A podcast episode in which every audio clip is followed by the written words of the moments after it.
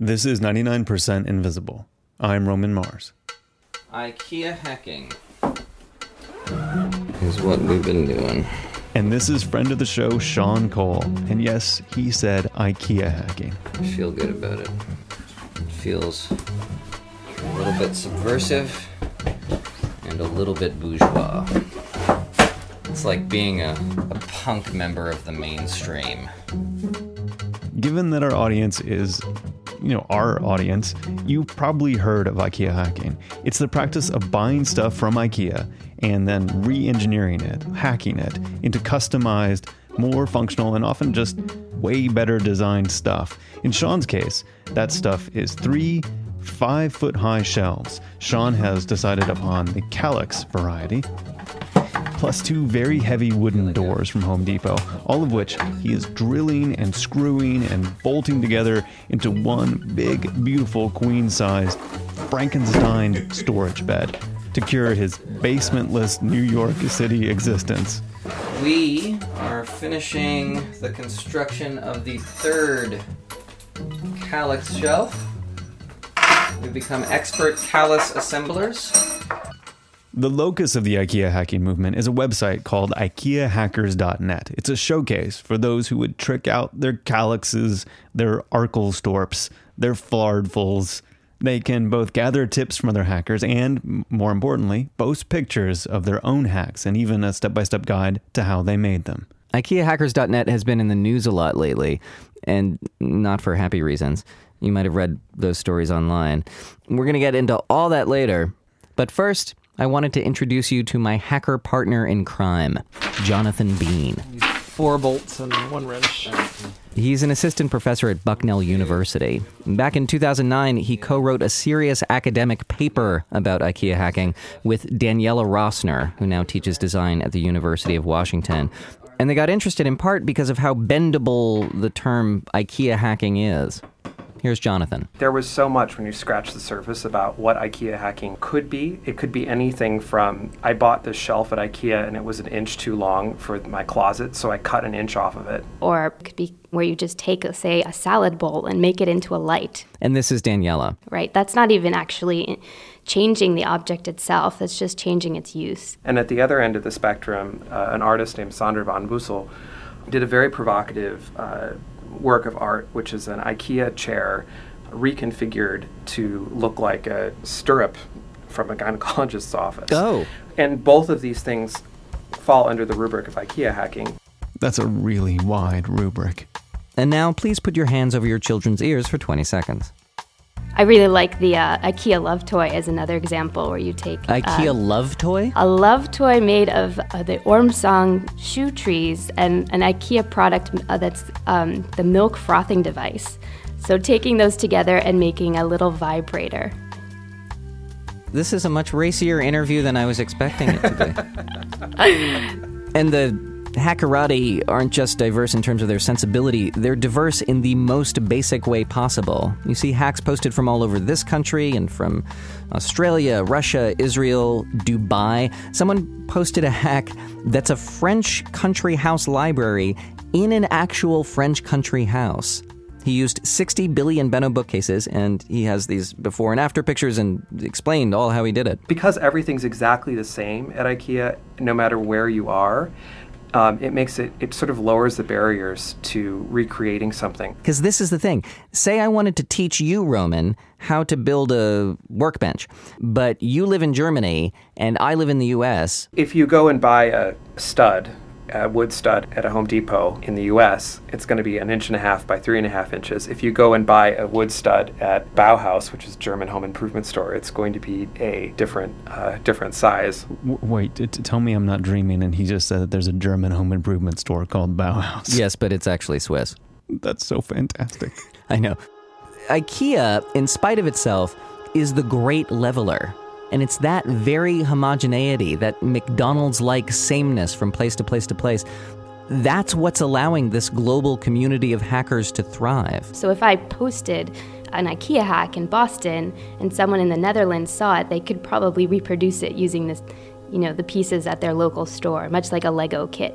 Make no mistake, the actual posts themselves, the showing your work, That's a huge part of this whole thing. I think that there is something to this feeling of recognition. Like it's you're not creative unless you're recognized as being creative. Yeah. If if IKEA is hacked in a forest, does it make a sound? Yeah. Exactly. Yeah. Hey dolls, it's Theodore here, and I have officially done my first IKEA hack. I'm going to show you how I'm going to do an IKEA hack. My first IKEA hack. So we've got an IKEA piece that we're going to be modifying. And as you might expect, there's a lot of this kind of hacking and showing and telling on YouTube too. By now, the search term shouldn't be too mysterious. IKEA hack. and we are checking out her beautiful IKEA transformation pieces, which I like to call them.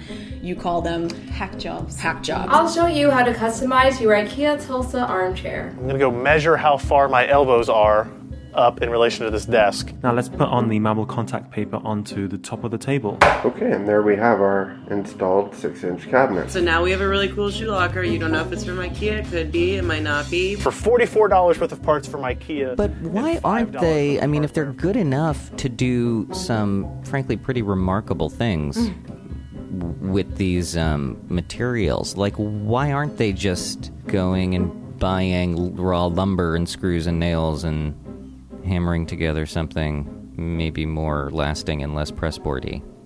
Well, they're not just hacking the materials, right? They're hacking IKEA.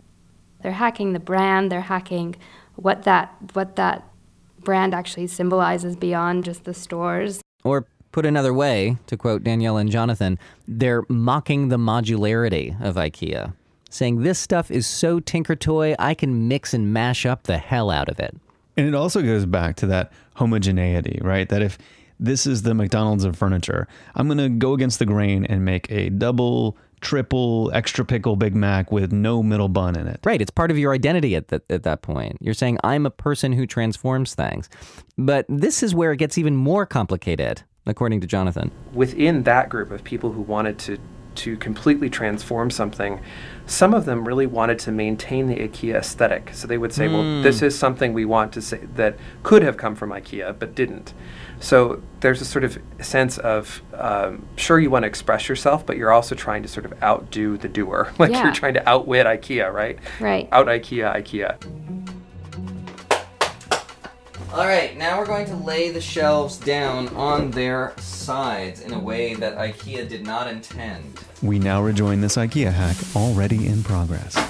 To catch everyone up, we have built three Kallax shelves from IKEA. We've laid them down on their sides in a kind of U. It's like my bed is a whale skeleton lying on its side, and you're gonna be putting stuff in the rib cage of the skeleton. That's what my bed is gonna be like. And we're gonna put doors, really heavy doors, on top of the shelves, as where that's where I'm gonna lay down, go to sleepy bye. You sound like an insane person doing this. I know. I know. You're like Aquaman standing on top of a wild marine creature. This is but this is what it's like. It's like it's like taming, you know. Like taming the most placid beast in the known universe, an IKEA shelf on its side. No, that's but this is what I'm saying. This is it isn't placid. It's us that is usually the placid. Uh, okay, this is the best part. Actually. We're about to drill unsanctioned holes into a piece of IKEA furniture. You're not going to be able to take it back after this. That's fine. You want to have at it? Uh, oh, actually, yeah. May I do the honors? Sure. So, so why is this your favorite part? I mean, I mean, I think that it's just that for the longest time, you know, you're told that drilling holes where they're not supposed to go is destructive and wrong. Um, and we were doing that, and it's still transgressive, and you're crossing a boundary, but it's not destruction anymore. It's creation. You know, it felt like for once, I wasn't just saying, um, what what's out there. You know, which which one on the menu do I want? I we we were making what we wanted. Yeah, but you were still shopping at IKEA. True. Well, it's interesting IKEA's response to this, right? It's not to shut down IKEA hackers. Uh, again, this is Daniela Rosner who co-wrote that IKEA hacking paper. There's a lot uh, more almost support for for hacking within the corporate world than there was, uh, you know, five or six years ago. And I think part of that is, is corporations seeing that this adds to the, the process of, of kind of buying and recognizing the products. And yes, this is the moment in the story where we do the ironic tape to tape juxtaposition. Maestro? Earlier this week, Swedish flat pack furniture manufacturer IKEA dealt a massive blow to the long running fan blog IKEAhackers.net. According to a blog post published by founder Jules Yap, the site was issued a cease and desist order in March, alleging that. This is the news that we alluded to at the beginning. Around the same time that Sean and Jonathan were hacking together his bed, unbeknownst to them, a brand protection company wrote to the queen bee of IKEA hackdom, the woman who runs IKEAhackers.net, Jules Yap. Jules isn't her real first name. The letter basically said that IKEA was not amused, and that if Jules didn't stop operating her website the way she was, she could be in big trouble. Hey, Jules? Hi. Hi, how are you? I'm good. How are you? It wasn't until the news broke about the cease and desist letter that Jules agreed to talk to me. Yes. She lives in Malaysia, and we talked by Skype. Before we got down to business, I was just curious how she thought up the site. So I was uh, checking out a few uh, home decor websites, and I found um, a few IKEA hacks, you know, scattered around on the internet. Mm-hmm. And then that was when I thought, how great it would be, you know, if I could see all these hacks in one place. You know, and that was when, ta-da, the light bulbs just went on, and I, I knew I had to start it. So that was in 2006. And for some reason, only this year, 2014, March 12th to be precise, did Jules get an email with the subject line IKEA hackers notification of violation of trademark rights. Wow. Wow. So I felt my blood drain literally. You know, I was it was um scary. So, so what did they want her to do? Um, hand over the domain name. Stop using the IKEA trademark or anything trademarked by IKEA, which I think means even pictures of the furniture. And she'd have to close down her Twitter and Facebook accounts too, and all the social media stuff. The thing that's ironic about this, the thing that I didn't understand right away, was that Jules loves IKEA. I mean, she's just a huge fan. I am, I guess. Super fan. It strikes me that it's like meeting a celebrity that you've always really loved, and like that celebrity is really mean to you in some way. yes, yeah, it yeah, that was that's close, you know. I just felt like after that, you know, I had been given a restraining order by the celebrity. After Jules announced on her website that big changes might be coming to IKEA hackers, the story went viral. People were pretty pissed off. Corey Doctorow, who blogs on Boing Boing, famously called the cease and desist letter, quote, steaming bullshit, end quote. But at this point, Jules was pretty much resigned. She thought the best thing she could do was just to comply and then transfer the hacks over to another site which didn't have IKEA's name on it. If nothing else, she was just grateful that so many people reacted so strongly to the news. so it was on a Friday night that I made the announcement, Mhm. and the following week, um, I received a call from IKEA.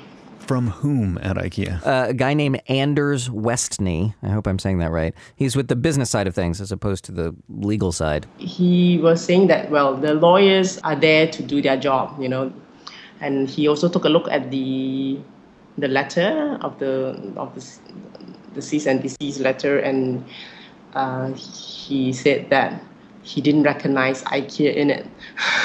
Really? He said that? yes, he said that. Like- As in, like it, it didn't have the the spirit of the brand, which is to make life better for everyone. And to that end, he told Jules that they wanted to find another way forward and try to figure out how they can resolve things to come to some agreement. I seriously, when he called me, I was totally speechless. I was like, uh, uh yeah, uh, yeah, and uh, but inside me, I was like screaming, yes, you know, like I was like jumping, you know, if I could. I would. Doing the IKEA dance. I was like crazy, you know. Oh, And get this as we're releasing this podcast, Jules is visiting Sweden and Holland, meeting face to face with representatives of IKEA. She's touring the concept center where their products are developed and then visiting the very homeland where it all began. Oh my God. It's like she's Charlie Bucket visiting Willy Wonka's chocolate factory. Yes, I am. No, E.T. go home. I mean, do you get a sense that um, IKEA would ever truly partner with Jules and make her some sort of uh, minister of hacking or whatever? I mean, what what I've been saying is like, I, I can't imagine IKEA could possibly endorse any individual hacker hacking on the whole. It's just too risky, you know. I mean, if something goes wrong, I mean, it it would basically be sanctioning what amounts to a misuse of their products. Even though I will say that misuse feels wonderful. I I have to tell you, Jules, I I the feeling of hacking together my IKEA bed. Well, I and Jonathan Bean, because it was really mostly him, but we, you know, created something, and and that thing that we created is now something that I sleep on every night. okay. It's just such a powerful feeling.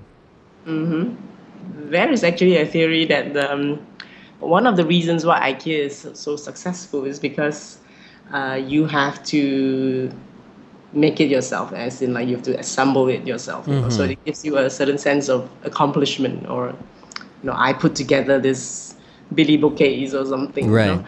Um, so I think hacking is just taking it a, a level higher.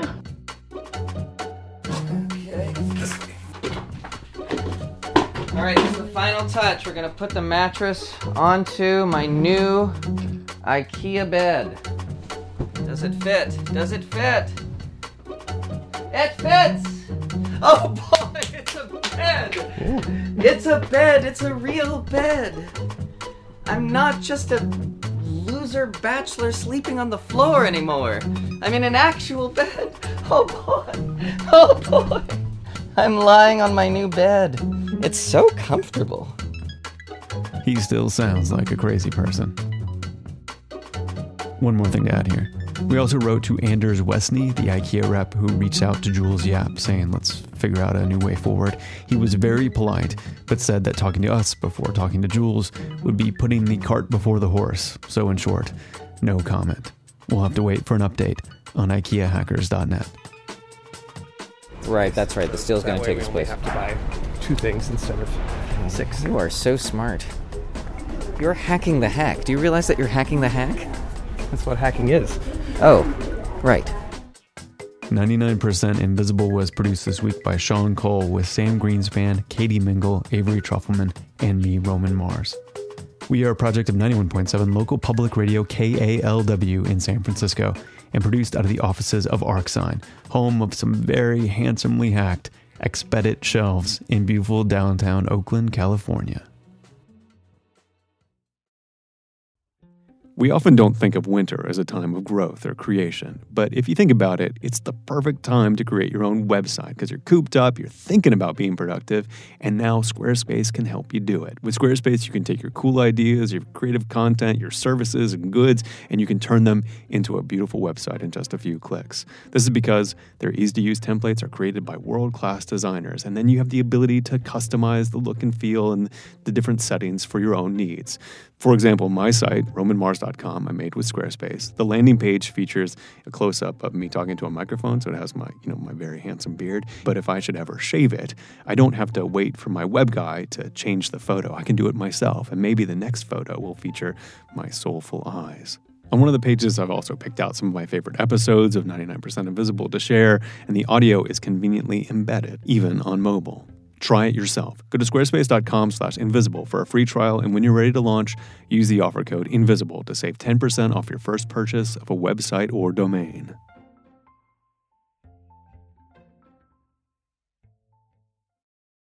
The full 99% Invisible experience isn't just this episode you're hearing. I post links to cool things and details about office hours and live shows on Facebook. I also do that and you know make jokes on Twitter at Roman Mars, along with our team Sam Listens, Katie Mingle, and Trufelman. We're also on Tumblr, Instagram, Flickr, SoundCloud, and Spotify. But you're always welcome at our place at 99pi.org.